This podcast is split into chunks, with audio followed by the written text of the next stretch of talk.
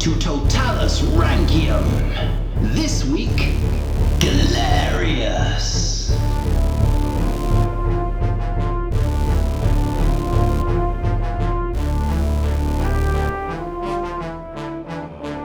Hello, and welcome to Roman Emperor Totalis Rankium. I am Jamie. And I'm Rob, ranking all of the emperors from Augustus to Augustulus, and this is episode 53 Galerius. Ooh, Yes, and here we are. The sun is shining. it is. It is, it's daytime, it's after work. Second day of spring. So I'm, look, I'm quite looking forward to him. 'cause in the past, you mentioned that he was a bit killy with Christians. Well, yeah, with these overlapping episodes, we have come across him before, haven't we, Galerius? Um, so, yeah, we already know he's been a little bit naughty Yeah. at times, Ooh. but also a little bit fighty, Okay. yeah, and uh, perhaps a bit crazy. Mm. maybe a bit successful. He probably had a face.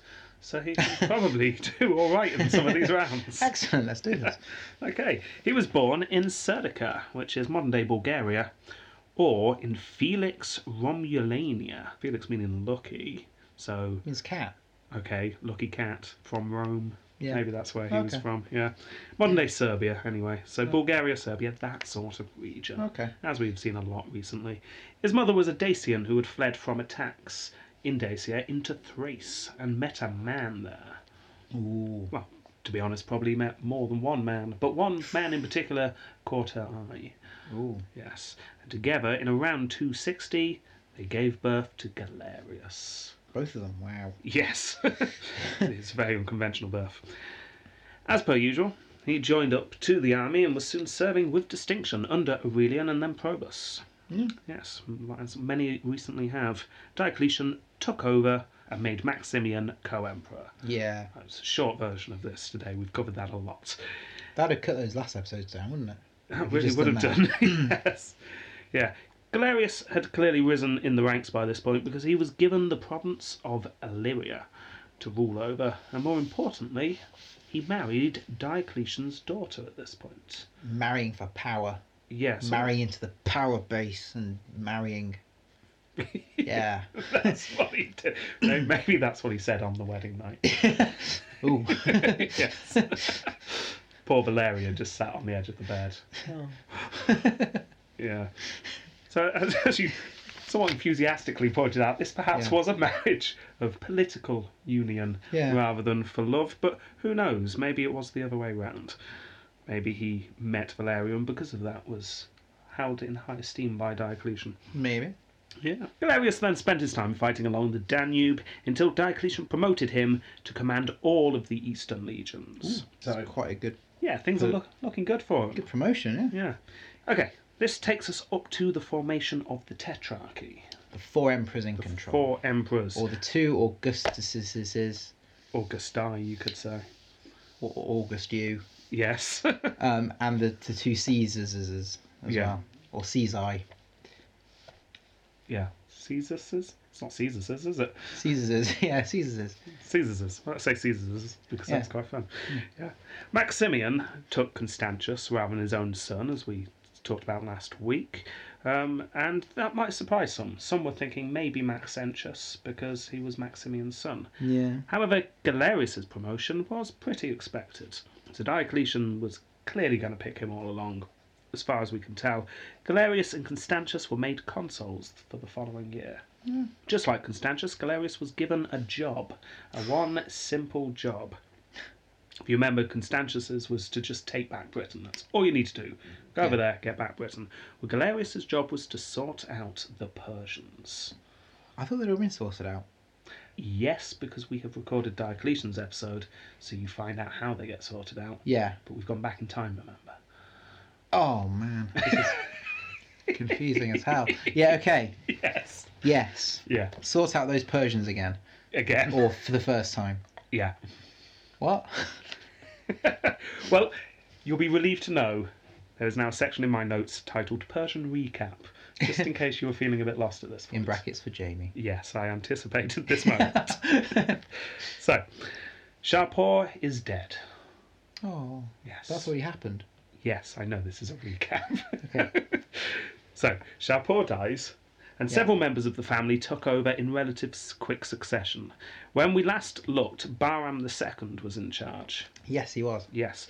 In 282, Carus had t- sacked Ctesiphon, while Bahram II was not looking. Right. He was off dealing with his brothers and his cousins in a civil war. Yes. Yes, if you remember, Carus then died of the lightning strike. Yes, he did. Marion took over Yeah. and then decided enough's enough and left the area. Yeah. Yeah. By 286, Bahram II had won his civil war, Okay. but that was just about when Diocletian came along. Yeah. Yes, which we have covered in Diocletian's episode. Diocletian was looking to generally settle the area. Yeah. Carus had kicked them in the teeth a bit, but Diocletian wanted to make sure they didn't get up again. Yeah. So, realizing that he could not beat the Romans, Bahram II sued for peace. Diocletian accepted, but was more than happy helping out the Armenian king Tiridates fight against the Persian control. Oh. Yeah. Tiridates, remember his name. He is the Armenian king at the moment. He comes back into the story. Tiridates. Yes. Or Tiridates. Tiridates. I prefer Dates. Let's go for Dates. Tiridates. So Persians finally give up on Armenia because Armenia has the backing of the Romans at the moment. In 293, Bahram II died, and his son Bahram III, Oh. who is the great grandson of Shahpur, Okay. was put in charge. But many saw him as far too weak and too young and too pathetic to fight the Romans and get back Armenia. So instead, many people backed a man named Narses I've heard that name. or Narsar, depending on which version you go with. I prefer Narses, so let's go for Narses. Yeah. You would have heard him because he was in the Diocletian episode. Oh, yeah. Yeah, we have already mentioned him before. Okay. Yes.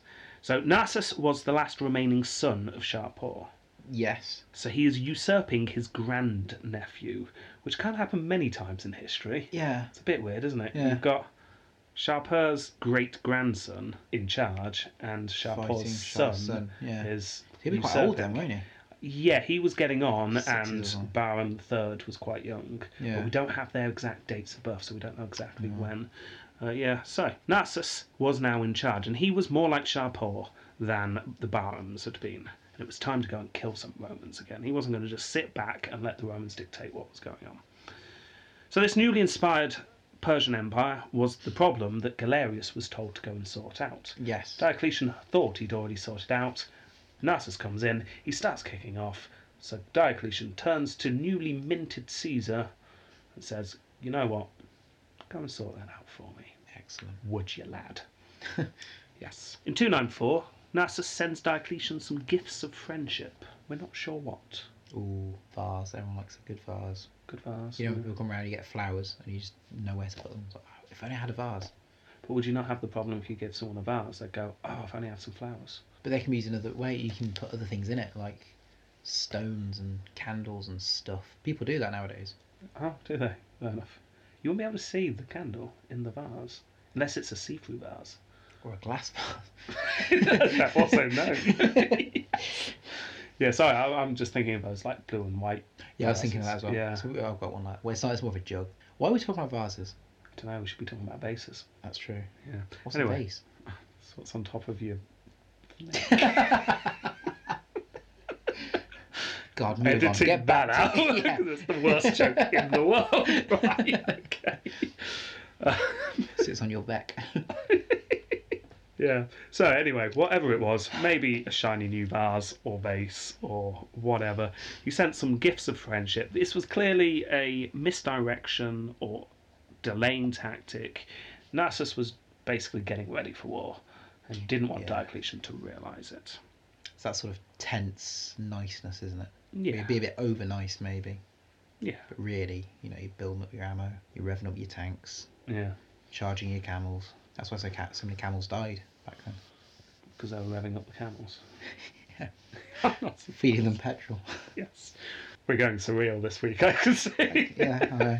Sorry, I, I have to admit, I was just checking something in my notes when you were talking and tuned out of what you were saying. That's so fine. I'm not entirely sure what you just said, but I think it was a bit weird. Yeah, it, wa- it was a little bit. I'll listen back to it while I'm editing. Yeah. to decide whether to keep it in or not. Revving up the camels. And that's what- yeah, okay. right. Moving on. Moving on. So, in around 296, Diocletian and Galerius heard that the Persians had made their first move. They had retaken the lands lost to Armenia after Diocletian's last intervention. So Narses is going into Armenia against Tiridates' wishes. It's always against Armenia, isn't it? Always I don't Armenia. know why. They are well. They are the buffer state between the two superpowers. Yes. So uh, you can kind of expect it, but you'd just hate to be in Armenia, wouldn't you? So am I speaking Latin today or am I speaking Persian today? I have no idea. Which flag's fly? Oh, that one. Okay. Do you think they all wore reversible uniforms? Inside out. Yeah. Yes. Well, that's quite hard with actually hard armour. You'd have to beat it in the other direction. Well, that's why blacksmiths were highly paid and respected. Yes. Lots of them. It's A lot of rapid- demand. You know, you get those snappy bracelets. oh, yeah, the little plas- r- rubbery Plasticky ones with the ones. plastic inside. They're yeah. straight until you. 'Cause they're concave. Yes, and they're concave. flex. Do you think all their armour was like that? So you could just snap it round the other way. Oh, take it off first. Yeah, take it off, snap it round the other way, and then put it back on, and you've got. Good way of cracking nuts. Put a, what? get, get the armour costume out, put some walnuts in the middle, then crack it so it goes concave and crook cracks it in the middle. Yes, yes, it would be. You know what? Should we just get the, the man to come out and record a weird meandering section intro? What the hell's going on? yeah. All right. Let's try and keep. Sorry, let's focus. Let's try and focus for more than five minutes. Yeah, it is always Armenia, and Armenia is being invaded. So. Diocletian told Galerius that this was his chance to shine, and Galerius was sent off to deal with the threat.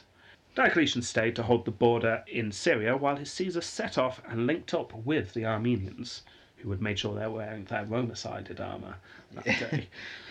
the Persians were met south of Carhi. Little fact for you here, for those Yeah. Roman Republic fans. This is where Crassus had been defeated three centuries beforehand. Crassus was part of. You're looking very blank. We're talking Julius Caesar time here. Who? You'll learn about him one day. Right. The Persians set out with their oven horsemen. Do you remember their oven horsemen that we've talked about? Oh, ridiculous armour. yes. baked alive. Yeah. so they've still got their really heavy elite cavalry, which just outpowers anything the Romans have got. Completely covered in plate armour, holding 12 foot spears. You don't want to mess with them. Yeah. But if you're really close, that's an advantage for you. If you're really close, you're probably too concerned about the horse wearing armour bearing down on you. That's yeah. You generally don't want to be near No. or far away from these, No, that's- unless you're very far away from these. okay. yes. So, Persians set out their oven horsemen in the middle. To the flanks were the medium and light cavalry, which had missiles, including arrows. So, archers on horses. Persians liked this. Yeah. They were good at this. And behind all of these were a line of elephants. Yes. Yes. And I quote, they advanced like walking hills. Ooh. Yes. In my head, I've got the Lord of the Rings thing with the big elephants marching through. Oliphants. The Oliphants. Yes. Yeah, yeah. Slightly less impressive than that. Yeah. But actually, no, let's say they were elephants. Excellent. Yeah, they're in there. Fifty feet tall. Yes. Yeah. Yeah. So behind these walking big olifants came the conscript infantrymen with wicker shields and spears, probably made out of, I don't know, rope or something. Tissue. Yeah. Yeah. yeah, this is the weak part of the Persian army. Their infantry are rubbish. like I guess they're they're hoping that you wouldn't even get need to use them. You've got s- like three, or four layers of hell beforehand. so Yes, you, you put it in your very distinctive way, but yes, that is exactly exactly the idea. Um, by using their, their vastly superior cavalry and the archers, the second rate infantrymen rarely became a problem because, like you say, Yeah. most of the enemy were usually dead by the time the That's infantry true. needed to be Mopping up used. the bits. Yeah. So the Roman advantage, of course, was their infantry. yeah, Roman infantry was second to none, but if they could not get close to the Persians, that advantage just dissolved into Yeah. the hot desert air. Like, ethanol. uh, yeah, I'll edit out the embarrassingly long pause while we try to think of a simile. Yeah, leave it. Leave it. Okay. Even then, it was a bad simile. yeah, it was. it was. We don't know details, unfortunately, but presumably the Persians did what they did best. They hemmed in the Roman infantry with their oven horses, leaving a nice big target for the archers. According to one Armenian story, however, we've got a legend that's been passed down, which probably isn't true, but let's say it definitely happened. Yeah. Tiridates, Him. king of the Armenians, Yeah. was trapped. He'd lost his horse from under him. He struggled on. He lost all his weapons. He realized he was outnumbered and had to escape certain death. So he ran in the only direction available to him towards the river. But he was wearing his full armor. You can't swim with full armour on. So what did he do? Took it off. No, apparently he was so hardcore, he swam the Euphrates in his full armor. Awesome. Yeah. Not true, but awesome. I think what he did underneath his armor yeah. he had lots of blow up rubber bands, like just shoved in there in the gaps, so he was buoyant. Do you think he's wearing a rubber ring on the outside? Oh, you see, I was, Just in case. I was thinking hidden, so he wasn't mocked. But do you think he had one on the outside as well, you well? can't be too careful, can you? Just just one rubber ring. Big rubber, with a big duck's head on. it. Yes. Yes. yeah. And he's quickly blown up as he's running. Come on. yeah. So he's doing that, legging it towards the river, Yeah. Jumps. jumps him. in, and then just sort of bobs down downstream, waves at all the Persians. Smuggle up in his face, Ah, arms folded. until one arrow comes out, punches his, his ring. Oh, that that sounds worse than I intended it to be. yeah, but yeah, no, he escaped. You'll Oh, be wow. pleased to know. Thank goodness. right, it would appear that Galerius was forced to retreat, but did so with some semblance of order, preventing a rout taking place. Due to this being the height of summer and water supplies being low, he was forced to head all the way back home to Diocletian. Oh dear. Yeah, uh, Diocletian was not happy, Eutropius says. When he met him on the road with such extreme haughtiness, he is said to have run by his chariot for several miles in his scarlet robes. Hmm. So, this is. I mentioned in Diocletian's episode Yeah. when apparently he forced Galerius to walk by his chariot. Oh yeah. Yes, and as we said in that episode, we don't really think that happened. It didn't sound like a Diocletian thing to do. No, he'd still tell them off in private, wouldn't he? Yeah. So, and none of the contemporary sources mention it either. Eutropius is uh, quite a while off. Yeah. Yeah. All right. So, but it's a nice story. Uh, I'll include it. And we've not got much else. So, Yeah, I'll do. yeah. Definitely happening. It, yeah, it definitely happened. Despite the defeat, this battle does seem to have slowed the Persians down somewhat. Oh, That's good. Yes, Narses was unable to push the Romans as much as he wanted and fell far short from being able to take Antioch, which was possibly what he was trying to do. Hmm. However, one of his other more subtle plans was paying off. For a while, Narses had been promoting Mani, Manny. Mani the religion, Oh which I mentioned, not just a bloke called Mani, yeah, I was thinking, who's who's he? or the Knight, if you listen to X Factor. Mm. It's a really cool knight. He used to run into battle screaming his battle cry, which was Mani. his own name. He'd run into battle going, Mani! Imagine, imagine if you ran down the street shouting "Rob!" It would scare With, people. with a though. sword, though. Yeah, that that would scare people. To be fair. so, this is the religion I mentioned in the Diocletian episode, the Manichaean religion. Oh yes. Yes, Narcissus had managed to use his this highly organized religion to get eyes and ears into Egypt. In fact, he was even able to use his influence to get some of the Alexandrians to stage a coup. Oh. Alexandria revolted. So Diocletian was forced to go south and deal with this. Remember, this is where Diocletian was very angry and ordered the rivers of blood, and his Yeah. horse saved everyone. Yeah, yeah. Yes. Yeah. Yeah. So meanwhile, Galerius started putting together a fresh army using some troops from the Danube. By 298, Galerius was ready for round two with Narses. This time he had possibly 25,000 men, fresh from the Danube, where the soldiers didn't take any poop. So these are the, the best of the best. Yes, best of the best. He's got his crack troops this time. They were also backed up by some Goths and some Sarmatian mercenaries. Yeah, nice to actually have some Goths on side instead of them fi- you fighting them. That's true. Yes. And also, this is interesting proof that the Tetrarchy's really working here. The fact that they can take troops off the Danube, backed up with some Goths and Sarmatians to go and fight the Persians. Yeah. Haven't been able to do anything like that for quite some time. That's a good point. Yeah. Okay, so Galerius learnt from his last mistake. He stayed clear from large plains where the cavalry would have the advantage. Yes. and this time went north through the Armenian mountains and managed to track down Tiridates again. Oh, okay. So you use the Yes. mountain passes. Mountain passes. Is this yeah. just similar to a Lord of the Rings? That's what it sounds like. No, not quite. It's, there's no giants chucking rocks. Oh, okay. No, It's a really weird moment, isn't it? it is a weird moment. Gets a little bit literal with the figurative language there. This mountain just has Tiridates in it, wearing Mm. Okay. his ring. Yeah. Precious. It's more thinking of big rubber. Oh, the ring. rubber ring. Yes. Okay. yeah, that's it. His precious ring. Yeah, that's his My precious ring. Mine. Save my life. Come down some rapids on it. Yeah. So Galerius sent out many scouts to get a fix on Narcissus. The terrain in that area was full of mountains and valleys, and the scouts were soon able to detect the army without being seen themselves. So Galerius worked quickly. He managed to set up an ambush. Tiridates, oh, I'm saying Dates now, Tiridates.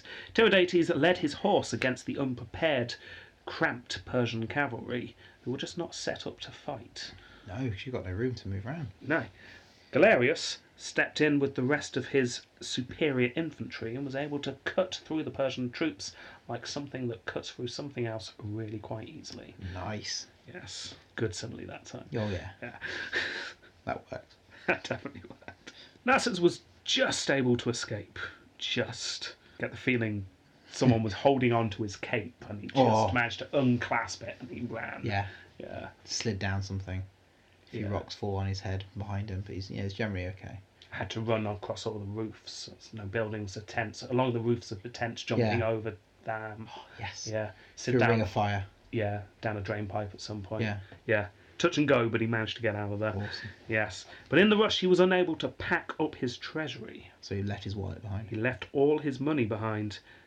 He also left his harem behind, Ooh. and he wasn't even able to pack up his wife. he just legged it. Run Yes. There is nothing to suggest this whatsoever, but I would like to speculate at this point. this is pure speculation here. That when the Imperial tent was taken, Galerius walked in, and just to the right, just as you walk in, it was Valerian, Ooh. Ooh. stuffed as a hat stand. Yes. oh, They fantastic. finally got him back, so Galerius picks up Valerian under his arm. I've got him, lads. Yeah. We've won. Pride is restored to Rome. Oh. Yeah. So they got Valerian back. That's brilliant, nice, isn't that's- it? yeah. Yeah. Do you think he's like embossed him and put like jewels on him and gilded him and stuff? Drew a more moustache fancy. on him. Yes. Yeah. With a sharpie. And glasses. Yeah. Coloured one of his teeth in black, so it's really funny. Yeah, probably. Yeah. Yeah.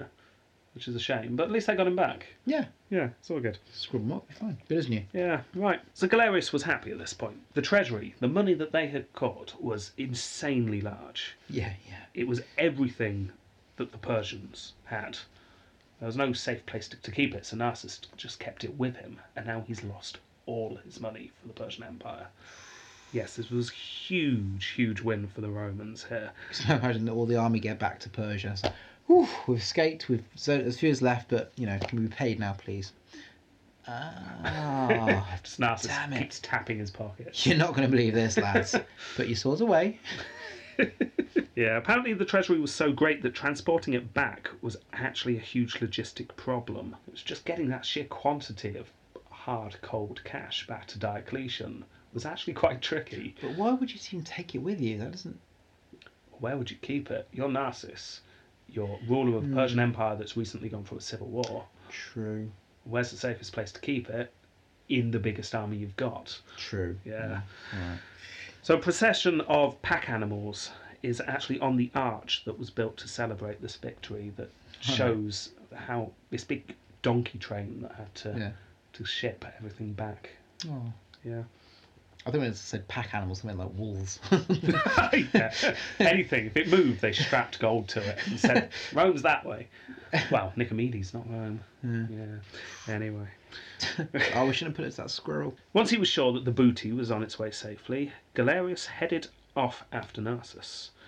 He crossed the Tigris and managed to capture Tessaphon. Again. Again, yes. Residents by this point had put up revolving doors rather than like a actual gate for the city because it was just easier. Yeah. Why keep rebuilding the defences? You come, Come on in. in. You know what? You want to? We've put all the loot. Yeah, no, we put it by. Right here. Yeah, you don't need to. Here are some women we've got them lined up as well. Yeah, and um, I've, it's okay. I actually cut my own wrists earlier, and I'm slowly be- bleeding to death. So you don't need to worry about murdering me either. Some fresh ropes there to hang me. Yeah, that's what it was like in Tessathon at the That's a time. bit sad, isn't it? Yeah. According to some sources, Galerius was feeling on a bit of a roll by this point and wanted to copy Alexander the Great and carry on to the Indus Valley. See, whenever they say like that, it always ends badly. Yeah, it really does. It's the reason why Alexander the Great's called Alexander the Great, because no one else managed to do it. And Galerius was no exception. Hmm. But who knows, maybe he could have done it, because it was actually because of Diocletian that Oh. Galerius couldn't continue. Diocletian, realizing that they really needed to shore up what they'd already achieved, Yeah. rather than chasing dreams. Good, consolidate. Yeah, and called Galerius back. Said, no, you've done your job now. You've got Valerius Well done. under your arm. You've got a huge load of cash. It's fine. Come on home. You get a gold star Yes. from the loot. Yes. So the message was then sent to Narcissus. Come and talk peace, they said, and we will return your family and your harem. Bit used, but Yes. I actually did a bit of research on harems. oh yeah. Yeah. Um, Well, a harem, um, we shouldn't technically be using the term harem here, because a harem should only be attached to a Muslim culture. and they were Muslim. No, not this time. Uh, so we shouldn't really be using a harem. Now, a harem in its strictest sense is just the females in the family of the ruler. Oh, Yes. not what I was thinking. No, but there is a reason why you're thinking what you are thinking, because quite a lot of rulers kind of kept a lot of other women around and said, it's, it's my harem, that's why they're here. Ah, And slowly but surely, it just became synonymous with your own personal brothel. yeah. yeah.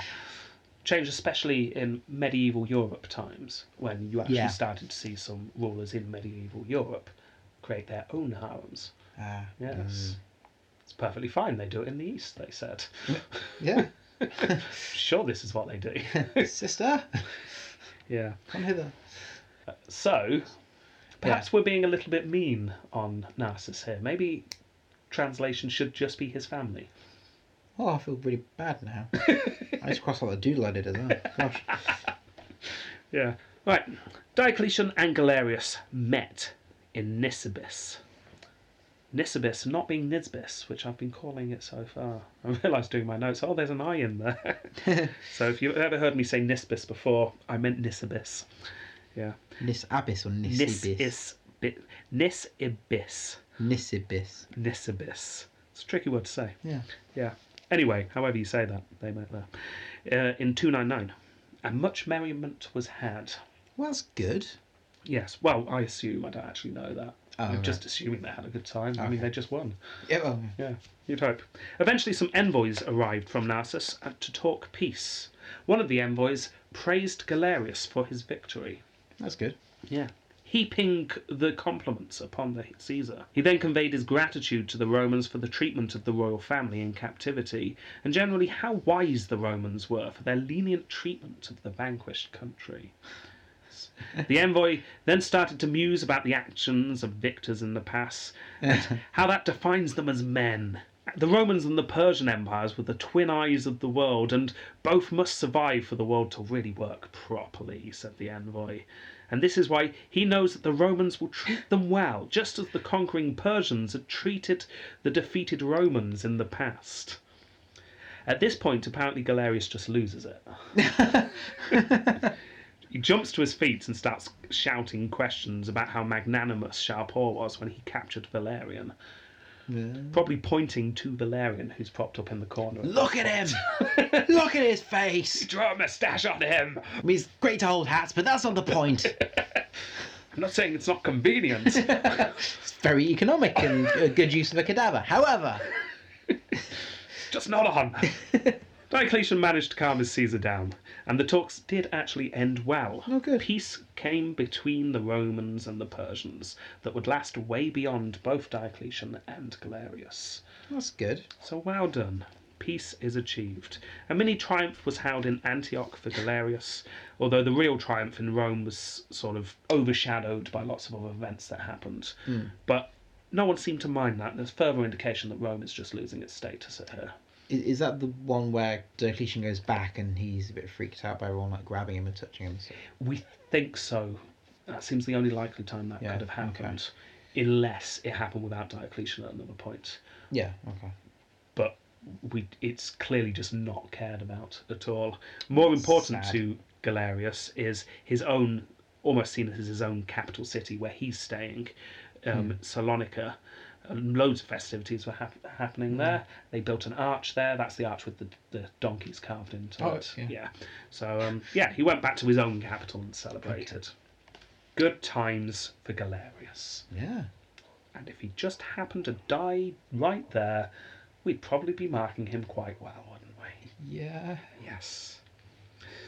Galerius then heads off to the Danube. Danube's still not perfect at this point. No. So Diocletian at, has a plan. They're going to sort out the Danube. And he spends the next few years there fighting and really does manage to shore up the area quite well. He's doing really well with fighting. He's Isn't doing he? very well at fighting. According to some sources, Galerius, in the last year or so of, of campaigning in the Danube, started to cull his forces of Christian troops. Ooh. And so it begins. yes. Now, incidentally, there's no obvious direct link I could see here, but I did happen to spot that it was around this time in 301, little factoid here for you, Armenia converts to Christianity, making it the first official Christian country in the world. Oh, really? Ever. Oh, wow. Is Armenia. Paving the way. Yes, maybe it was Tiridates thanking God Yeah. for his rubber ring. And lo, it was bestowed upon me. yes. So yeah, it's just interesting that's going on at the same time. Christianity is obviously the hot topic.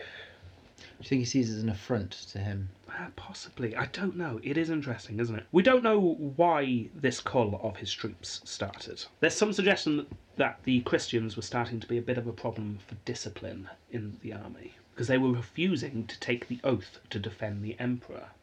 Ah. Now, there was no problem defending the emperor, but the emperor was now being seen more and, as more and more divine. Remember, Diocletian was pushing it towards the Yes. "I am the living Lord" area. Yeah. Yeah, the Christians weren't too happy about this, and uh, didn't really want to defend the living Lord on the world. They, yeah, I'll defend the man who is the emperor. Hmm. Yeah, fair enough. Yeah, we have copies of conversations between Christian centurions and their superior officers that have survived, which is interesting. Yeah. This is most likely just Christian propaganda, so I say it survived. The propaganda's survived. Uh, but It's- who it's knows? Written last week in a small Baptist church in, in yes. Hinckley. Yeah. Possibly based on fact. So we'll see. Um, we've got a mini play here. Do you Yeah. want to be the superior officer or the centurion? I'll be the superior officer. Okay, then. Did you say what appears in the official report? I did. What madness possessed you to renounce your oath and speak as you did? There is no madness in those that fear God. Did you say all of those things that appear in the report? I did. And then the centurion was executed. Oh dear. Yes. I, I just love the. Uh, did you really say this? Yep. No. Did you really say this, though? Come on, really? Are, are you insane? Why on earth would you say this? yeah. Um, he, he just said, I'm not, I'm not doing that. I'm not doing Oh, okay. it." Yeah. So he was executed. What? Uh, He was you a- say, okay, you can't be in the army then? No, it's a centurion. He wasn't just a normal Okay. rank and file. He's meant to be leading the troops, and he refused to swear an oath to protect the empire. Fair enough. Yeah, you're going to make an example of that. Yeah. Did he make a lot of examples? Well, from what we can tell, quite a few examples were made, yes. Okay. Yeah. Now, p- perhaps this breakdown in discipline led to Galerius becoming frustrated with the Christians. Yeah. We don't know this. This is my personal theory that Galerius's hatred of the Christians actually stems from him just finding them troublesome while he's trying to lead his troops Yeah. but we just don't know. So it appears that Galerius is trying to clamp down on the Christians not taking the oath, but as you've pointed out, this kind of thing leads to pushback, doesn't it? Yeah. It does. So Christians then were discharged in large numbers from the army. So not everyone was executed, but Christians were essentially chucked out of Galerius's army at this point. Oh dear. Galerius then set off to meet Diocletian. Diocletian was returning from checking up on the Egyptians. Yes. Yes. Remember, he went down that second time just to make sure they knew what they Yeah. were doing now. Yes. yeah, so Galerius found a Diocletian who was still seething about the Manichaeans using their religious power to cause an uprising. Diocletian was thinking of removing all the Manichaeans and Christians from office, fearing these organised religions. Galerius, however, was apparently willing to go a little bit further than that. Oh. Yes, he's obviously very annoyed with the Christians at this point, because over the next couple of years, Galerius repeatedly told Diocletian that the Christians needed to be taken out of the empire entirely if the empire was to survive. Yeah. Okay. Yeah, not good. As mentioned in Diocletian's episode, in 303 the first edict was put up. Churches and Bibles were to be destroyed. Yeah. Within months, Diocletian's palace was set alight more than once, and this is where Galerius decided to leave the city. Yes, I realised I misspoke when we did Diocletian's episode. I said Diocletian left the city when I meant to say Galerius left the city. Oh dear. Yeah, so. And I didn't even notice it when I was editing. Okay. Yeah, so it's still in the episode. All So right. I apologise for that. It was Galerius who, after telling Diocletian, Yeah. let's burn down the churches, Right. when the palace he was staying in got Yeah. burnt down, went, yeah, I'm off. Yeah, left- bye. yeah, left Diocletian to it. See ya. yeah. Later's. yeah, this is scary. Whew. Would like to be you. What animals burning down places? you barbarians. Yeah. So, second edict then goes up. If you remember, the second edict was the arrest of the clergy. Yes. and the few cells that the cities had became ridiculously full. So then, then a third edict was issued. The clergy would be released, but only if they sacrificed to the gods. Plural. Gods. God's capital S. yes, you get it. Yes, punishment was death, but not before torture. Sources at this point describe racks, pincers, burnings, flayings, etc. Nasty stuff. This went on for a year and achieved absolutely nothing, as you would expect. See, you should have had a success criteria. Ah, I should have done, shouldn't I? Clear, achievable outcomes at the Yeah. start. Short term with a big long term umbrella goal at the By end. this time, at the end of next week, I want to have killed at least one Christian. Yeah. Next week, a thousand. Yeah, small incremental steps. that's what he needed. Something that's easy to record, yeah. But no, clearly not enough thought had been put into it. No, and dear. it was just all a big mess for some reason. Can't just mindlessly kill people. No. So, by the end of that year, in 304, news came to Galerius that Diocletian was heading back to the east but was severely ill, and in fact was looking like he was about to die. So, Galerius, it's that time of the episode, secretly meets up with Maximian. Yay! Yay! We don't know if it was a secret. Yes. Galerius starts to, started to think about life after Diocletian. In particular, he saw that his rival Constantius had a son, ready to be Caesar. Yeah. Remember, Constantine, Constantius' son, Yeah. is living with Diocletian, has regular access to Galerius. Yeah. Galerius knows Constantine, doesn't like Constantine, No. does not want Constantine to become Caesar. 'Cause he didn't really like Constantius, did he? No, Really. didn't like the family, not at all. They were students together, weren't they? Yes, they were. Bloody students. So it would appear that Galerius is making moves at this point to try and get two of his men to be appointed as Caesar. Yeah. Shortly after, Galerius used Diocletian being severely ill, not knowing what was going on, as a chance to issue a fourth edict. So this fourth one we can definitely pin on Galerius, because Diocletian hasn't got a clue at this point. Yeah. yeah. Carrots! Cabbages! Has he gone insane? Well, you say he doesn't know what's going on. Oh, So I'm- I'm- I'm- I just assumed he didn't know what was going on because he was too busy in bed, just staring Okay. at a wall, despising his All right. existence. Maybe. Maybe, maybe, um, oh, maybe this was Galerius's, uh, maybe this is Galerius's plan all along. He sent him a, a, an allotment book while he was ill. Get well soon, hugs and kisses, grow your own vegetables in 10 easy steps, that kind of thing. Is it one of those cards with like different vegetables with faces on Yeah. and a pun? yes. And Diocletian, being a lover of punnage, Yes. said, "I'm going to go and grow some of these. Yeah, I am. Yeah, pose them, take photos of them, Yeah. put puns next to them. Little googly eyes. Yeah, and that's why if you find those cards, you look at the back. You've got a little Diocletian signature on the back. Yeah. yeah, True. true. So Diocletian is ill in bed, thinking up of vegetable puns. whilst Galerius is figuring out ways to kill more Christians. So what was his fourth edict? The fourth edict, sorry, I- we got distracted. The fourth edict was the empire wide, everyone in the empire must sacrifice, punishment is death. Yeah. Yes, which we've seen before. Yeah, but but- Yes. but, did they decide what animal you had to sacrifice? Because you could, you know, ant. Well, yeah, we said that before, Yeah, I didn't we? know. I get the feeling that Galerius would have been a bit stricter. I think. Your own pets. I don't have any pets. Buy one. That kind of thing. Yeah, he also had shares in the pet store industry. yeah, Buy a puppy. Watch it die. That kind of thing. it's a bit like a drive-through. Oh. Turn up on your cart, Pick up a dog. Go Yeah. to the next stall. kill it. Oh. Yeah. It's slit its throat. Oh. Aw. Yeah. Everyone in the empire needed to prove they were not a Christian, basically. This legalizes Christianity. No more Christianity. We're just not having it anymore. We now get stories of pointed reeds under fingernails, boiling lead, Ooh. and private parts suffering, and I quote, unmentionable things. Oh dear. Yes. Private parts suffering. Suffering. That's that's bad enough. It's always bad, but when you're not allowed to mention what they're suffering. So how do, how would they boil them in lead?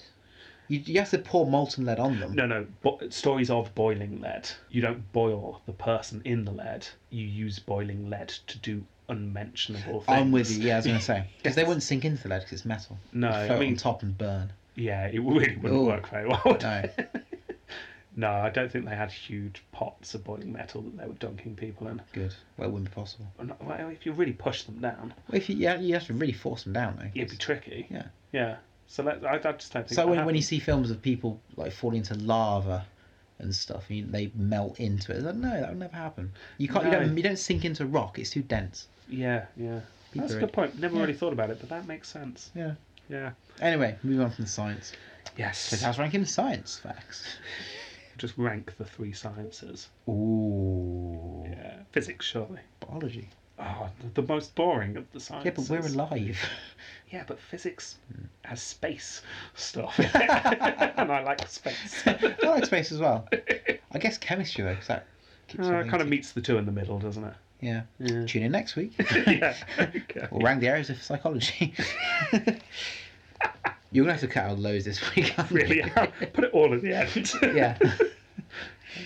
Um, so, despite all the torturing and the forced sacrifices, it does not achieve what Galerius wants it to achieve. You'll be shocked to learn public opinion was turning firmly against him, and in particular, Constantius in the West refused to join in Oh, yeah, I remember you saying yeah. the spoil sport. yeah, undermining the whole pro- program of eradicating Christians. Well, it's no good if they can all just move to the West and be fine. Yeah. Yeah. Stop playing the game. It's really not. Diocletian then recovered unexpectedly, and he was not best pleased when he learnt that Galerius had been pushing the Christian problem this far. It just de- destabilizes everything, doesn't it? Yeah, he, Diocletian, although as we said in his episode, certainly not innocent of this, but you get the feeling, realise that this was going to be counterproductive if you push it too far. Oh yeah, because the public opinion. Yeah. And you can just off kilter the everything yes, because you get revolts and people go no. stop dunking people in boiling lead. Yeah. It's it, really tricky. it doesn't work. Yeah.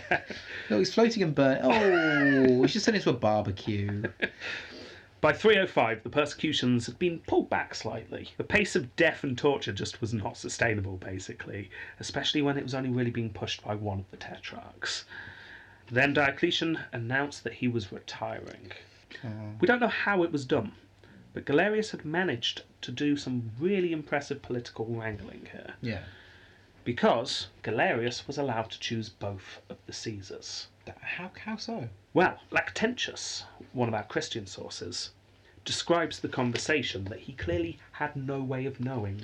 Yeah. So this is obviously made up, but it's good stuff. So we've got our second play. This one's a bit longer than our first one. that's right. Do you want to be Galerius or do you want to be Diocletian? You're more authoritative. I think you should be Diocletian. Okay, you can be Galerius then. Okay. What voice are you going to use for Galerius? I want to do American. I don't know why. okay, you go for an If I American. offend anyone, I'm sorry. It's not meant to be offensive. Just it feels right.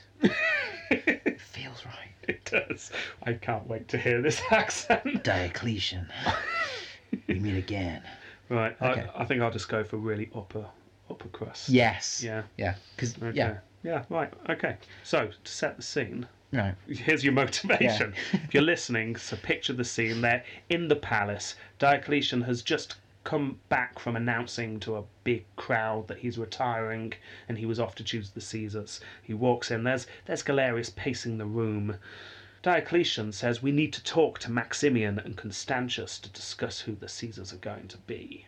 Right. Say that to me. Lead me into it.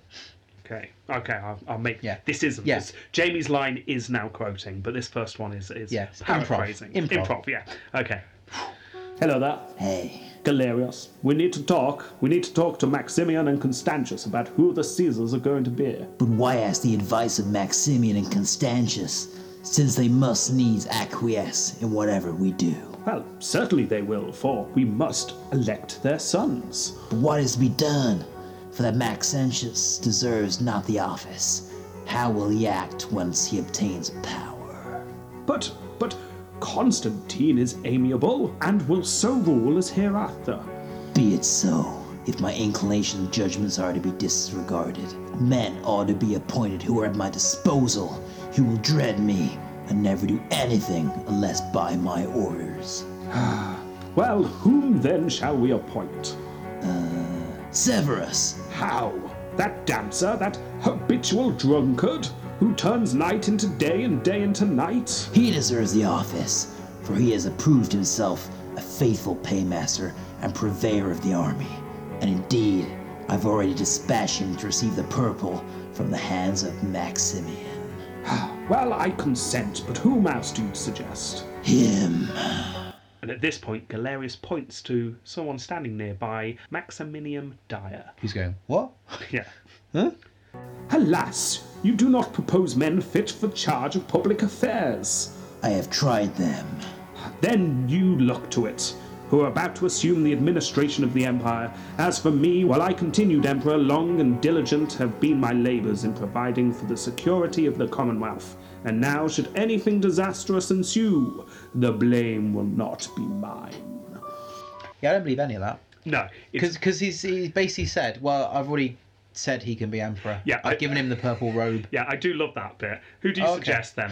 Severus. He's rubbish. Well, I've already sent him off. so- Oh, fine. yeah. that would never happen. No, this really is unlikely that Diocletian thinks that the two are unsuitable. Yeah. This is Christian sources despising Galerius and putting all the blame on him. Yeah. Yeah. So it's likely Diocletian thought that the two were more than capable, because they had proved themselves quite well in their roles. Severus was an old friend of Galerius, and possibly of Diocletian, and commanded troops. Yeah. Maximilian Dyer had risen under Galerius in the Guard as a tribune. And more importantly, in Galerius's eyes anyway, he also shared Galerius's anti Christian sentiments. Now, is his name spelled D I A or D I R E? Neither. Because if it was D I R E, that's probably his nickname, and it's not a good thing. Dyer. Oh, yeah, no. It- It's also um, D A Z A sometimes. Dazza. Dazza or D A I A. Dazza. Yeah. Dazza. Oi, Dazza! Dazza! What? Yeah. Nat him. So, Dazza Yeah. shares the anti Christian sentiment that Galerius has, so he's a supporter of the whole persecution thing. Even more importantly than that, he Yeah. was also Galerius's nephew. Oh. Yes, so he was a family member.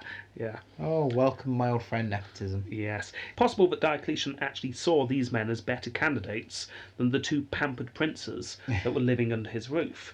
Because he's got Constantine and Maxentius living with him at the moment, and for all we know, they hung around listening to poetry all day, playing on their harps, moaning about how tough life was. I mean, that's a really good point because all of the other tetrarchy so far, they're all seasoned army people.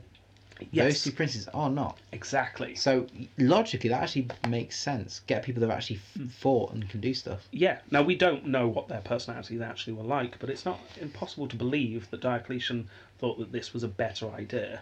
In retrospect, seeing what Maxentius and Constantine go on to do, perhaps you could say Diocletian made a mistake there, but we'll find that out. But he's Constantine the Great. Yeah, but I don't think Constantine had told anyone his full name yet. Oh. Just introduced himself as Constantine. He was a bit embarrassed at that point. All right. Yeah. Still a teenager. Yes.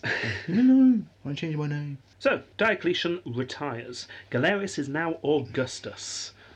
So there you go, he's now emperor. So all that is technically him pre emperor. Senior emperor, I guess. Well, no. Did we decide on that? Yes, we are going to count his Caesar time as time he Okay. was in charge because Caesar really does mean emperor in this point. Well, in my opinion, anyway. I'm sure many people disagree with that, but we're, we're going to say that. Uh, but you said senior Augustus, surely, but no, Constantius is Caesar, senior He's Augustus. been around uh, longer. No, no, um, he just was. Mm. Oh. That's crazy. Hmm. We don't know why, but Constantius is senior Augustus. How do they decide? I don't know. Again, I suggested alphabetical order last time. Oh, yeah, of course, yeah. Who knows? We, Yeah, we that's just don't fair know. But that seems to be what happened.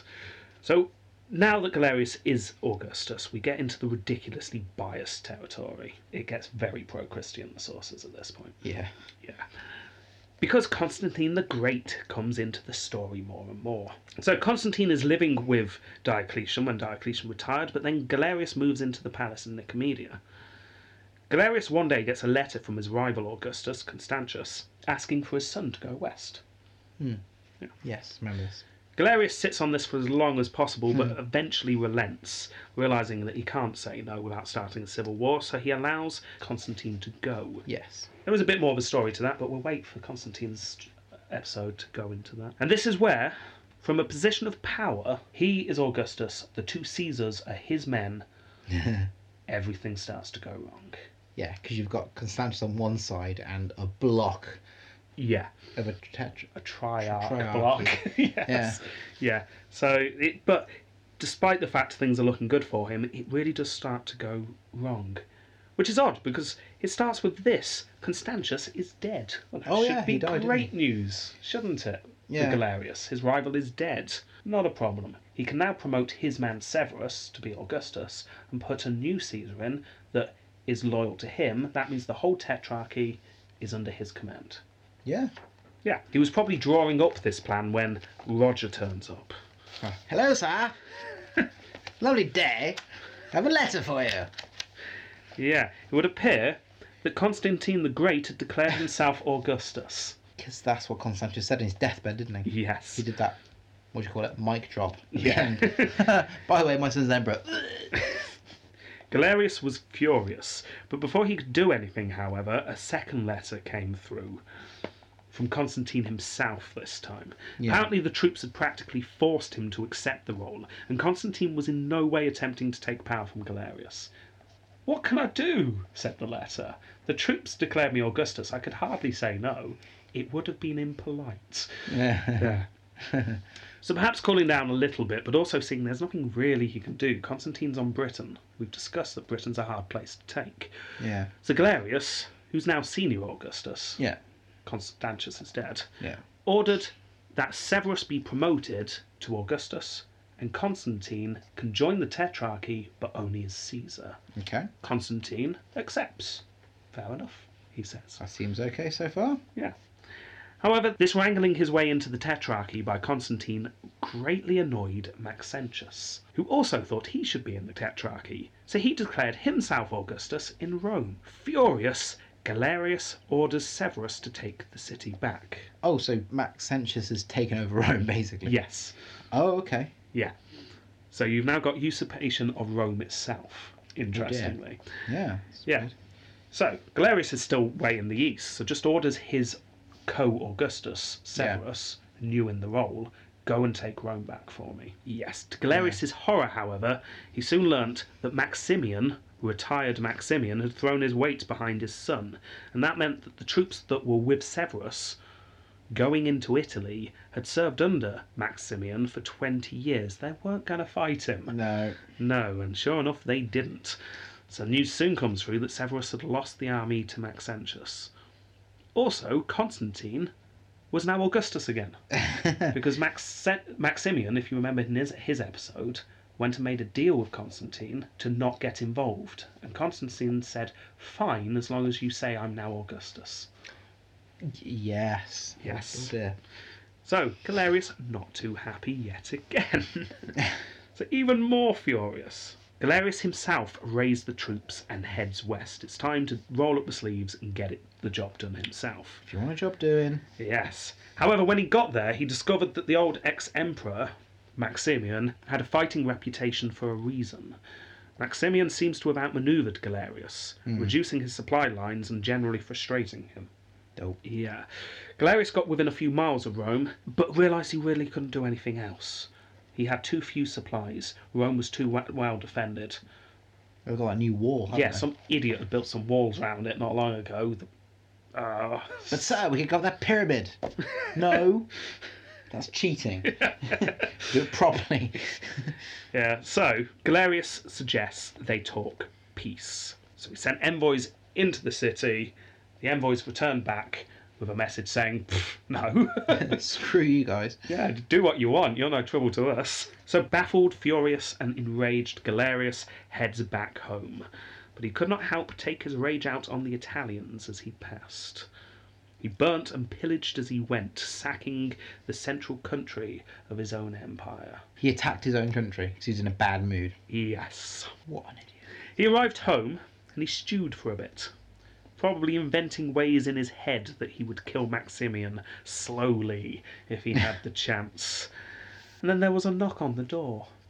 Do you remember who it is? It's Maximian. Oh yeah, they all got. Oh yes, he got sent, didn't he? Yes. He's like, I've nowhere else to go. Yeah, he fell out with his son, got chucked out of Italy, he had nowhere else to go. So Maximian Brilliant. actually turns up at Galerius's door, which is just amazing. Must be Diocletian's influence in the background here. It's the only way I Yeah. can see that happening.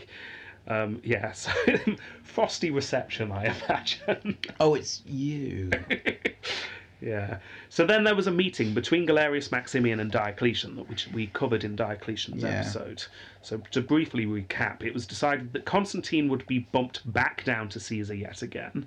One of Galerius's military colleagues would become Augustus, and this is Licinius, who we will have course to deal with further down the road.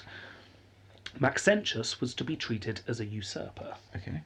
So, we have to keep up on the ever revolving door of the Tetrarchy here. Galerius and Licinius as Augustus, Yep. Constantine is Caesar. and Maximinian Dire. Dyer, Yes. or Daza, Daz. yes, and Maxentius in Rome as a usurper. Yeah. Yeah. Galerius and Dyer then spend a couple of years doing what they love best persecuting Christians. Yay. Yes, but for some reason they couldn't really figure out why. They just weren't having the successes they wanted. yes, it didn't help that Maxentius and Constantine had both stopped all forms of persecution Yeah. in their side of the empire, not even paying lip service to Hmm. it. They had officially said, "No, we're not doing that." It's just wrong. It's, yeah, it's just, just no, we're not Leave them doing alone. it. Yeah. In 310, Galerius suddenly fell ill. Ooh. Yes. In 311, he issued his final Christian edict. So edict number five. Yes, what do you think this one was? Kill all Christians. No. I'm going to paraphrase. Right. It said something along the lines of this I don't know how, but the Christians are still around, and frankly, we can't go on like this. So, as I'm so generous and I'm so merciful, the Empire officially recognizes Christianity. Oh. Yeah, officially recognizing it is more than the Christians had before the persecution started. Oh wow. Christianity was around, but it was never officially recognised as a- as a religion before, whereas now it is. So why is he hated so badly? he killed a few, but That's a good point, he turned actually. it into the, he turned it into a, a religion. Yeah, you know what? I had never uh, never really occurred to me. was- Galerius I- should be held up as a saint, surely. He he officially recognised. Yeah. No, I think Yeah, maybe yeah. the cons outweigh the positives there. Possibly, don't they? but that needs to be considered. It is interesting that he suddenly changes here, isn't it? Skeptics think that this perhaps was an attempt for him to get better. He was very ill at this point. Divine in, divine intervention. Do you think so? Yes. Right. If it was his attempt at just, I'll try anything to get better, it didn't work. Oh. Because he was getting ill, and oh, this is the good part. Oh. Yes. because Lactantius, who is the Christian source I've used a couple Yeah, Mm-hmm. of yeah. times, very, very biased. But oh, he loves the fact that Galerius got ill and delights in telling us about it. Oh, brilliant. Go on. Wow. So, Got a bit of quoting to do. Yay. A malignant ulcer formed itself low down in his secret parts Ooh. and spread by degrees. Ooh. His physicians attempted to eradicate it and healed up the place affected, but the sore, after having been skinned over, broke out again. Oh, yeah, I probably should have warned at the start if you're a bit squeamish. yeah.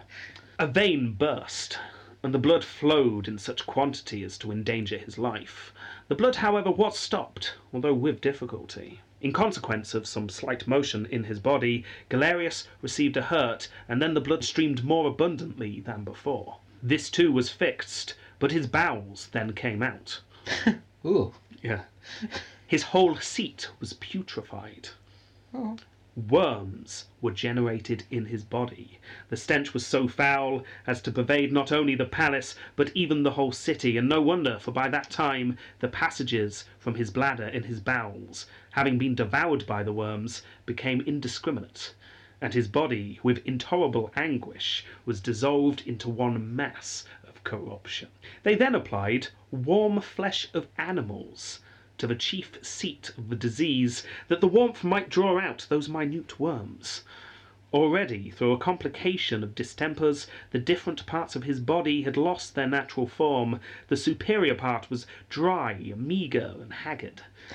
His ghastly looking skin had settled itself deep amongst his bones, while the interior, distended like bladders, retained no appearance of their joints. These things happened in the course of a complete year.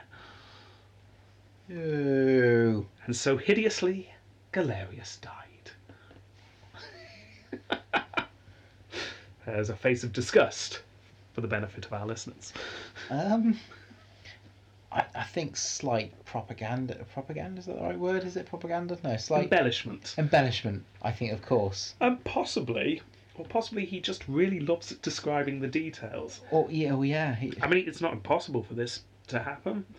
No. Back in the, those days, True. medicine wasn't good. If you got some kind of bowel cancer or something that is eating away at your insides, Oh, worms, apparently. it then gets infected. Maggots start to get into your dying skin.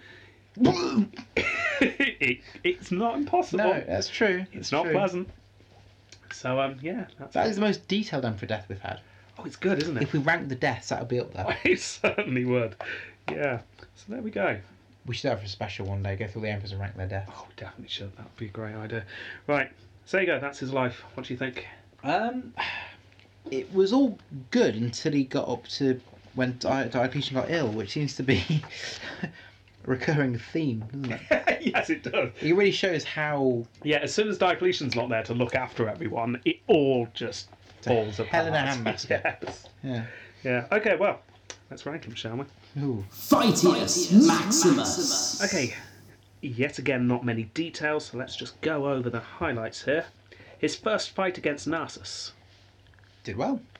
No, that's the one he lost. Oh, okay.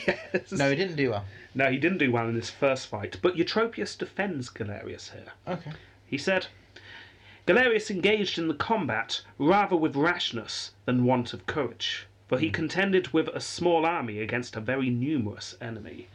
So apparently it was more the enthusiasm of youth that Hmm. made him go in when there was no way he could have won, but he still managed to slow Narcissus down and Yes. stopped Narcissus from Yeah. taking Antioch. And also, it was like the learning curve for him, I guess, because next time he learnt from that. Exactly, he which did. is an, that's what an effective general and leader should do. He learned from his mistakes and he beat him soundly. It was a complete rout. It led to 40 years of peace between the Romans and the Persians. So I think the first defeat actually benefited him. Yeah, he learned from it. It's not. If you can get defeated but pick yourself up and use that, then, well, that kind of cancels out the defeat in a way, doesn't it? Yeah. Yeah. So I I, I rank that positively to be honest. Mm. So, yeah, against the Persians, he did very well, didn't he? And then it's lots of little things, but we cannot understate how important his Mm. being in the Danube was. I mean, we've done nothing but talk about instability in the Danube for so long. Well, this is where the region really does get sorted out for a while. Yeah. We gave Diocletian credit for it. We definitely need to give Galerius credit for it as well. So, yes, very good.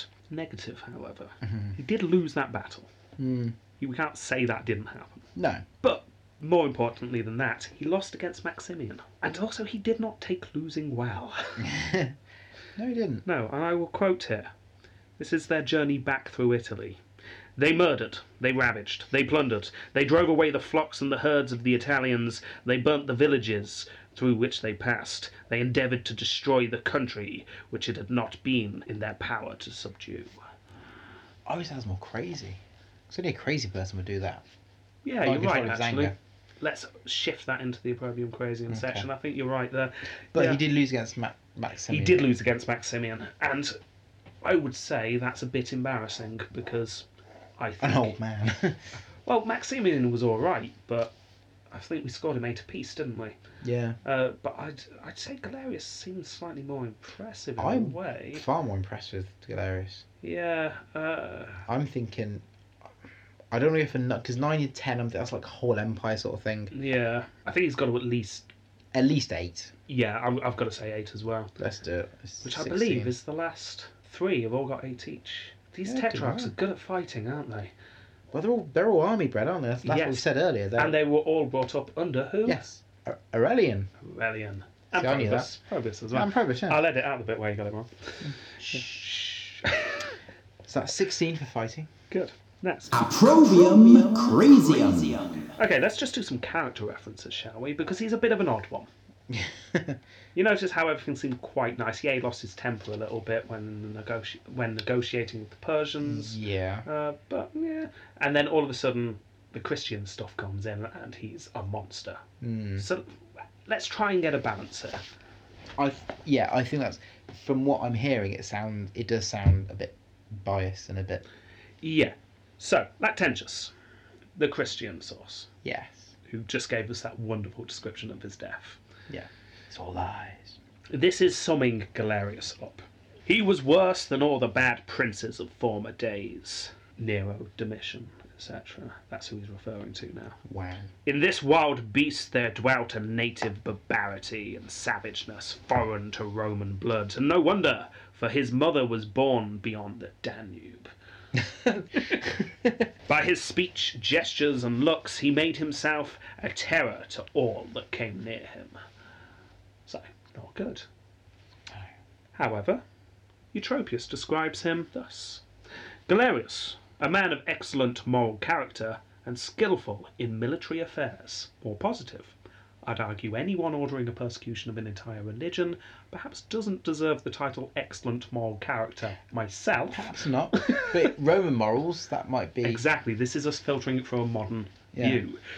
Yes, you make a very good point there. Victor. Yes.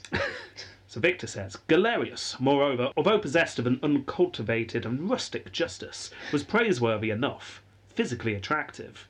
Oh, yeah. A skilled and fortunate warrior, sprung from country parents, a keeper of cattle. he had a cow. he insolently dared to affirm that, in the fashion of Olympias, the mother of Alexander the Great, his mother had conceived him after she had been embraced by a serpent. Um. Yes, if you don't know, Alexander the Great apparently came from the union of his mother and a snake, which, Um. euphemistically, I imagine is true. Yeah, so apparently Galerius said he was the same. Second time we've noticed uh, uh, Alexander the Great comparisons. You get the feeling he wanted to do great things uh, here. 'Cause His dad isn't mentioned, is he? It's just if she met a man, Yes, we don't know who the father was. No obviously had a indication large at all. advantage then. Yes. His serpent. Anaconda. yes. The Historia Augusta. Yay! Yay, because in their last chapter about Numerian, just quickly mentions him. Joining to these great men, talking about the other tetrarchies, Yeah. Galerius, the one whom was born to wipe out the disgrace incurred by Valerian's capture. Historia Augusta saw him relatively positively. So, it's not all bad, No. according to the sources, but let's actually look at some things he did. Well, the, I'm sorry to cut you off slightly, but the, the middle one, the- the second one you read, that I talked Yeah. about, he had a sort of a. That seemed the most honest one because it, 'cause it talks about things that he's done and we've recognised, Yeah. but then talks about he's had.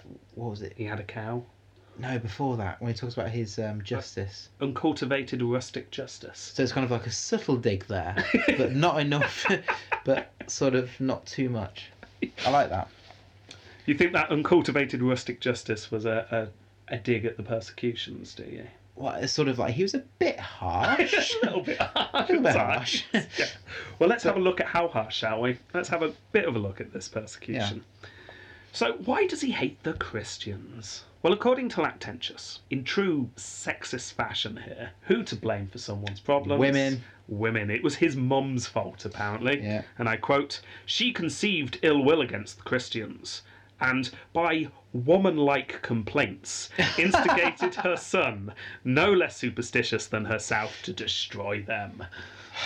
These pesky women. Always complaining all the time. Ah. yeah. Yeah, apparently it was his mom's fault. I personally like my theory that he, that he didn't start off hating the Christians. No. He just slowly got more and more annoyed by them refusing to take the oath, and it just escalates and escalates and escalates. Because he's an army guy, so that oath probably means everything to him. Yeah, Very and literal he's thing. someone who firmly believes that all they need is a good hard smack and it will sort them out. Yeah, yes. Unfortunately, that gets to the point that you've got massive persecution going. on. It's almost like it's, it's like putting someone who's not quite ready for that role. It's sort of like the whole world's moved ahead of him, Mm. but he stayed in the same place. yeah, And he just like the world's changed. The things you you can't do that nowadays because normal people will won't like that. yeah. Galerius, well, times have changed. It's it's the fourth century now. we don't persecute entire religions. No, that was so third century. there, there Yeah. were crises and everything back then. Yeah. So it's undeniable, despite the fact we talk about there's some obvious bias here. Yeah. But it is undeniable. The persecution did take place, and it was brutal. It was horrific. It was horrible. Lactantius describes the torture that the Christians went through.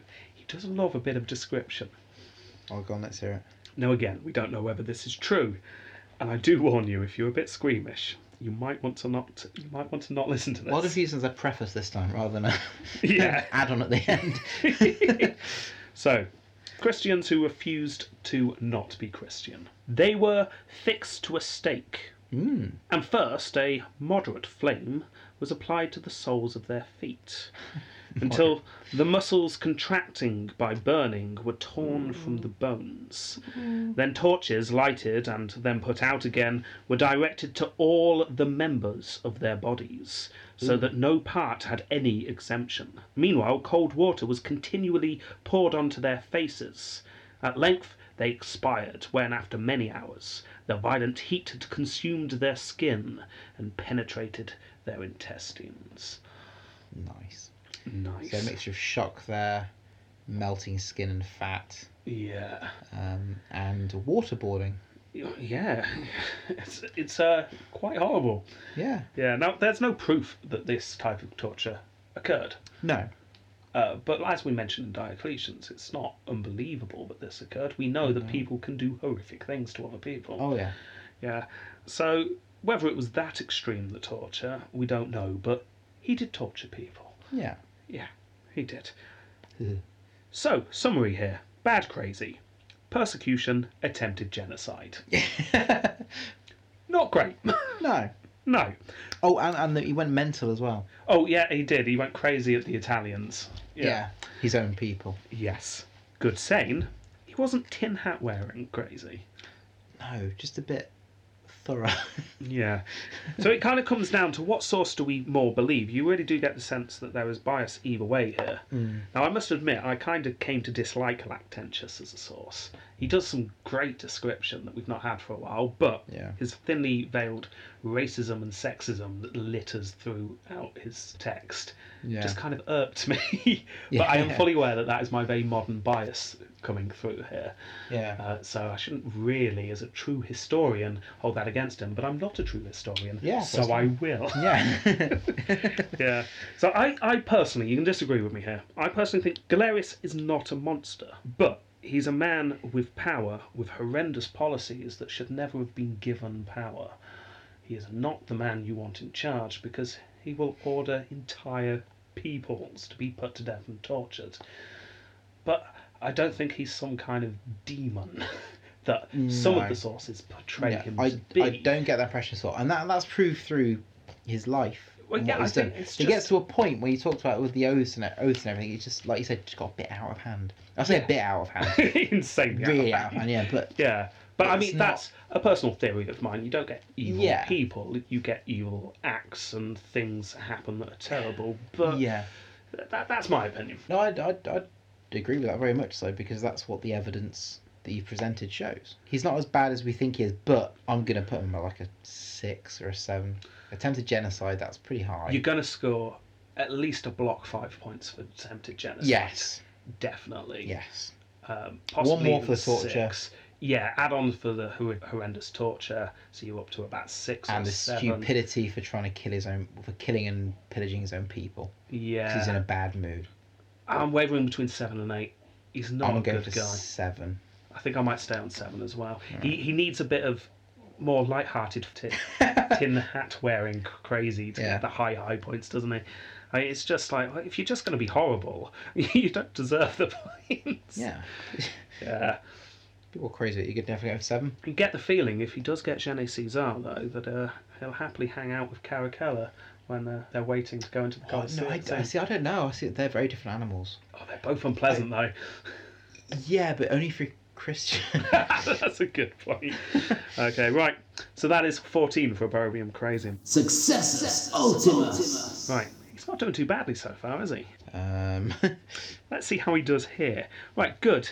He worked on public works, even after he was following Diocletian's orders. So discount everything under Diocletian, that was clearly Diocletian. yeah But he then continued to do so afterwards. that's good Yeah. trained well One example, he drained marshes and cut down forests in Pannonia, and I quote, an operation worthy of a monarch, since it gave extensive country to the agriculture of his Pannonian subjects. yep and now we're going through climate change because of that yes, thanks, Galerius.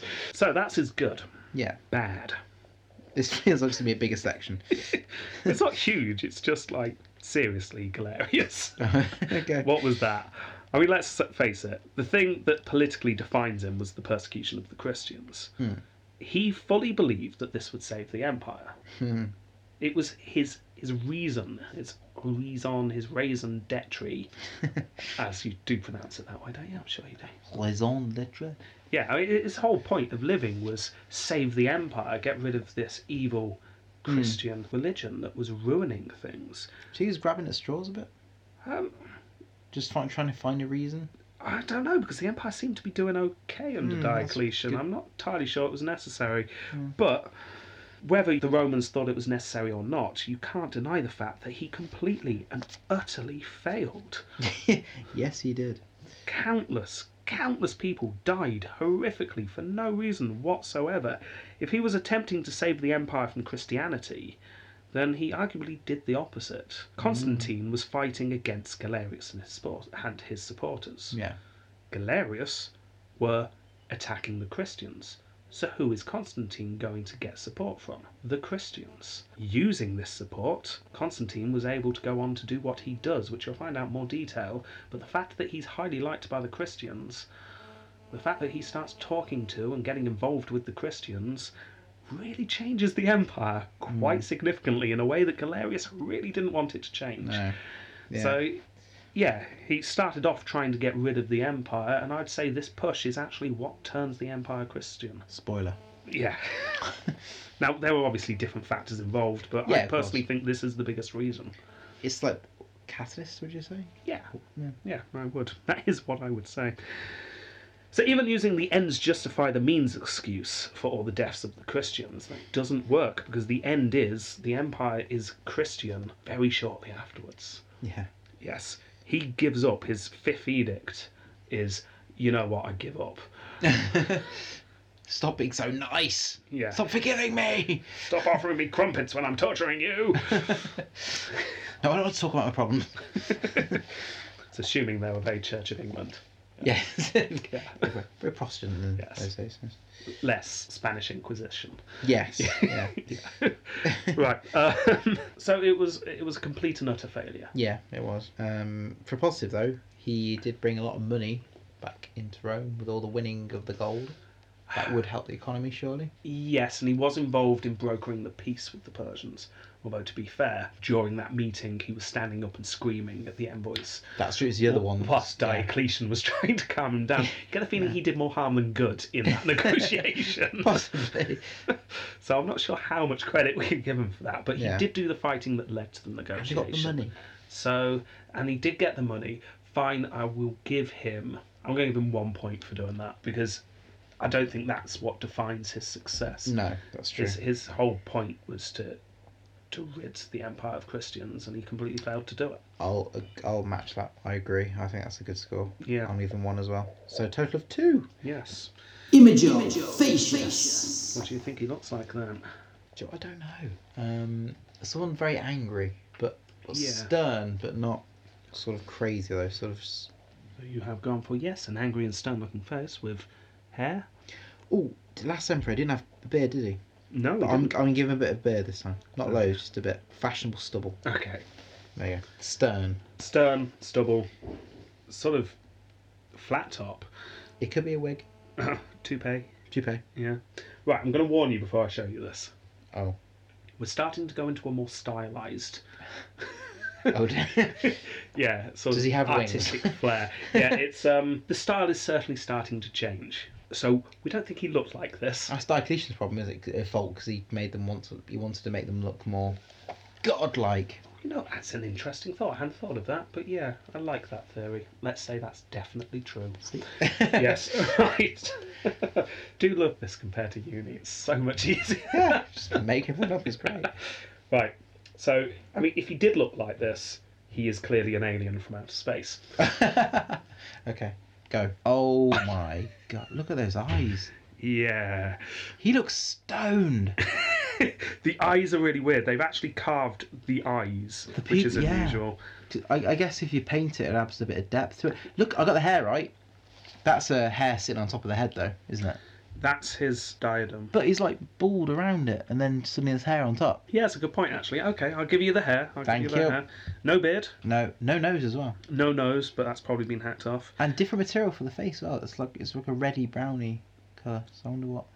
Yeah. Not normally used to the marble and the whites. Yes, it's sort of red colour. I'm not sure what material The it is. speckly. Yeah, so um, yeah, very interesting. It's hard to describe. You- We'll put it up on the site He's so you got the can see. frown as well. I was correct with Here's the frown. a slightly more usual Yeah. Oow. picture of Ooh, him. looks a bit like Getter, doesn't he? Oh, he does, but it's yeah, chubby, Yes, yeah. um, frowny. I got that. You got that? Short hair, no beard. I thought it was half right with mine. Yeah. Oh, you didn't put your Constantius um, picture up, did you? You should have done. No. Yeah. yeah well. Anyway, so um, Um, he doesn't look like an emperor. he doesn't. He looks like someone who just walks around the street shouting abuse at people. yes, he does. Which, um, Yeah. to be fair, if you get someone who does that and put them in a position of power, you probably end up with religion-wide persecution. yeah, So, that's true. Yeah. Yeah, I'm not impressed. Uh, no, I'm going One. for one. Yeah. Yeah. Hey. one. So that is a total score of 0.25. No, because we need to add the two together to get two and then divide that by four. 0.5. Go me with the maths. I'm still working out what you said. there, Let alone working it out. Tempo completo. What do you think? Shouldn't be too much of a surprise. Get it roughly. Thirteen years. Fourteen years. No, if we include his Caesary Oh. time, we're talking 18 years. Wow. 293 to 311. Wow, that's a good chunk of time. Yes, good chunk of time. So through the spreadsheet, that is metaphorical drum roll, 2.25. So, oh, interesting. That gives him a total score of 34.75, which beats his rival Augustus Constantius. Oh, I'd love that. He would love that. We should tell him. Yeah, I think Constantius would have something to say about that. Possibly. He was an all-round good egg. Yeah. Whereas Galerius was horrible. Yeah. And yet he's got a better score. But there was only one question to ask. Do they have a certain Gene Caesar? I want to go with yes. I really do. I'm feeling it. Really? I think he's interesting. I think he's got a good story. I think even though it may be exaggerated and embellished that he killed lots of people, um, and he was successful fighting as well. I, I, I would I'm going to argue yes. I think he should. I see. Maybe I'm being slightly biased because I just don't like him. I kind of do. I, I've got a bit of a not in a kind of, I'd like to meet him and I admire him kind of way.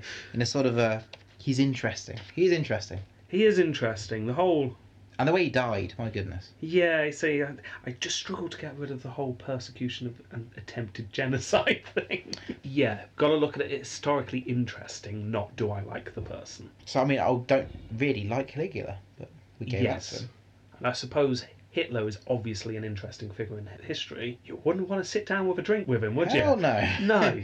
So yeah. Okay. Um. Yeah. Okay. I'm, We- I'm going to we- agree. you sure? We can flip the coin if, if Yeah, you're not we quite haven't- sure. No, no. I'm going to agree. You're right. He dies in a very interesting way. Yes. He is a catalyst to the empire turning Christian. Yes. Good point. Although we shouldn't bear that He- on our judgment. Creates a situation where peace with the Persians is possible. That's true. Big things happen under his rule, and because of him, lots of things change. Got Valerian back as well. And he got Valerian back. And yeah, he might have killed countless people in horrific ways. But Who hasn't? yeah, no, you're right. We've given it to the likes of Caligula and Caracalla. yeah. Yeah. yeah. Murder entire cities on a whim, and we gave it to him. Because they so- mentioned his brother's name. Yeah. Okay. Yeah. Right. Yeah. Brilliant. So, uh, Galerius, well done. Well done for being a horrible human being. hey. You are historically interesting enough to counteract your horribleness. That could apply to lots of emperors we've looked at. yes, that's true. Yes. Okay, right. That's the end of this episode. However, we've got some things to say at the end. Yeah. First of all, thank you very, very, very much to those people who have joined the Senate. Oh, we've got, yeah. So I'm going to thank you, Zero User 2016. I'm guessing not your real name. I certainly hope not. Amy Snorder, if that's how you pronounce it, I apologise if I got that wrong. QP Weber, Satnav with two A's, well, three A's in the whole word. Taroch, Susan Jones, and Theo Raisbeck. Thank you very much to all those people for helping sup- to support the podcast. We are eternally grateful. Pat yourselves on the back or find something to pat you on the back. Back scratcher. Yeah, Don't use one pat of yourself them. out though, it hurts. No, that's weird. Uh, yeah, thank you very much because um, your donations are going to help hopefully improve the audio quality of this podcast as well in the coming months or so. Yes, and generally fund things like all the books I buy. Yeah, just general upkeep, hosting costs, things like that. So, yes, it is really, really useful. Um, but we were discussing our Yes. new Senate, weren't we? And we were discussing, yeah, we're going to send a coin if you donate $10 a month, a mug and a coin if you donate $15 a month But we want to do something special. we want to do something really exciting. So we, I think we've come up with a re- wow. It is. I'm really excited. Yeah. It's a really excited idea. We are going to do a mini series called, wait for it, I'm waiting. Roman Republic Totalis Rankium. What's that? Well, I'll tell you, Jamie. Oh, Yes. This is going to be for all our Senate members to say a huge thank you. It's going to be at least six episodes long, and we are going to use the same format as this show uh, to rankium some of the big names of the Republic, such as Caesar, Pompey, Cicero, Cato, Marius Sulla, and possibly some more.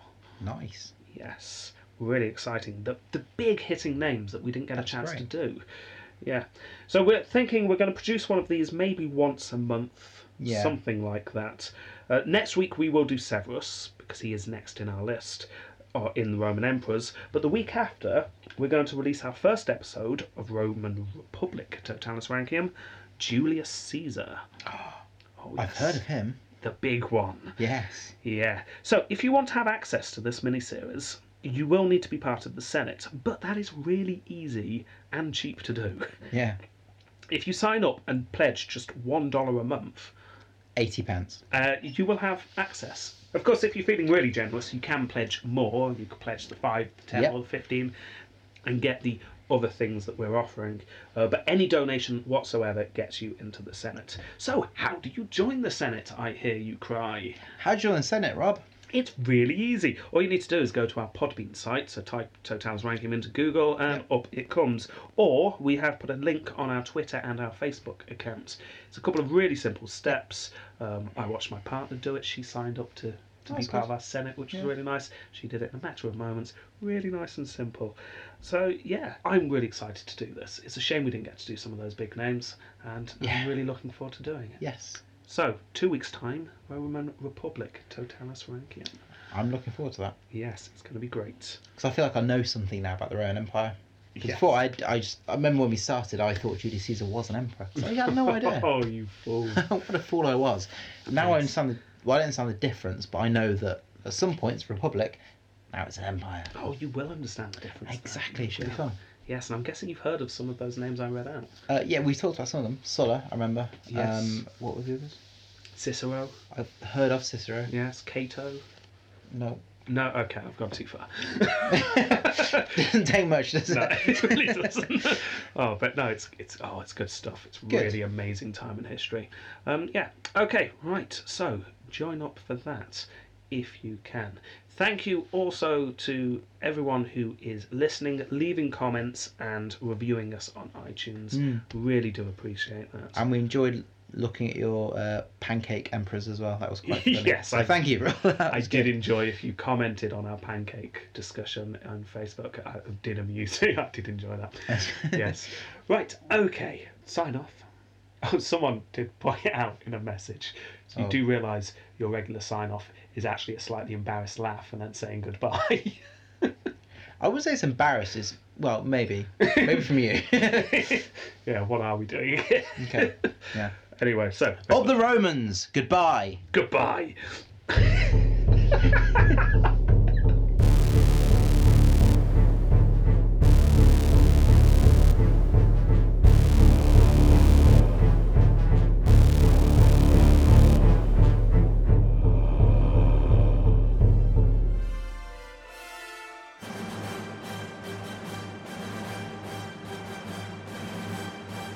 Squire, Yes, sir. pass me my longsword, Here you go. Oh, it's so big. the breastplate, Oh, here you go, sir.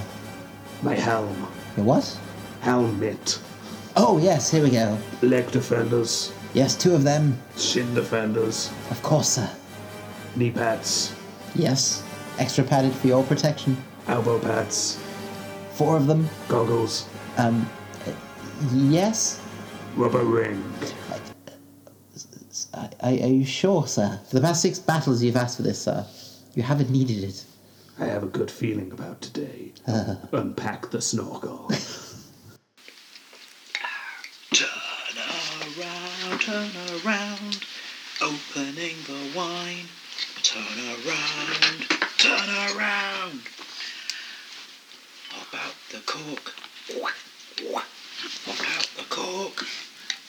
This is an amazing song. Pop out that cork. Ah, now you've had an accident. Wine spray. It's a wine crime, damn it. you suppose well for the rest of the episode, that's for sure. Yes. Okay, back to the side. Pour this out.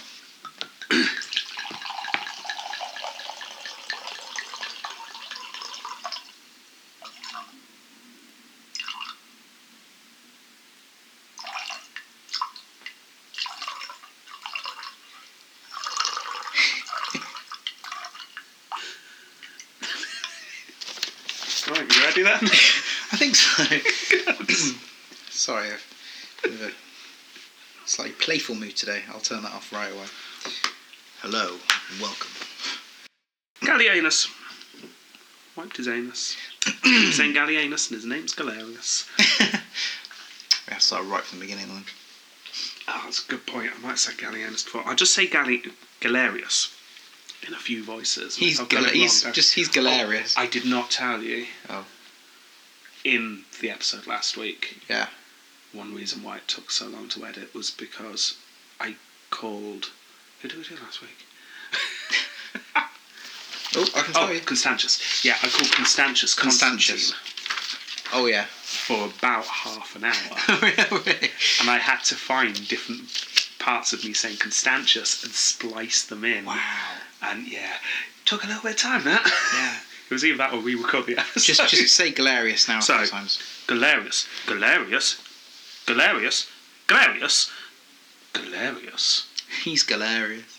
Galerius. Yeah, so I'll be able to splice those. It'll be fun. Yeah. Right. Or splice my version at the beginning. So when Galerius went across the yes, I'll do that. Right. Okay, where would I got to? Um,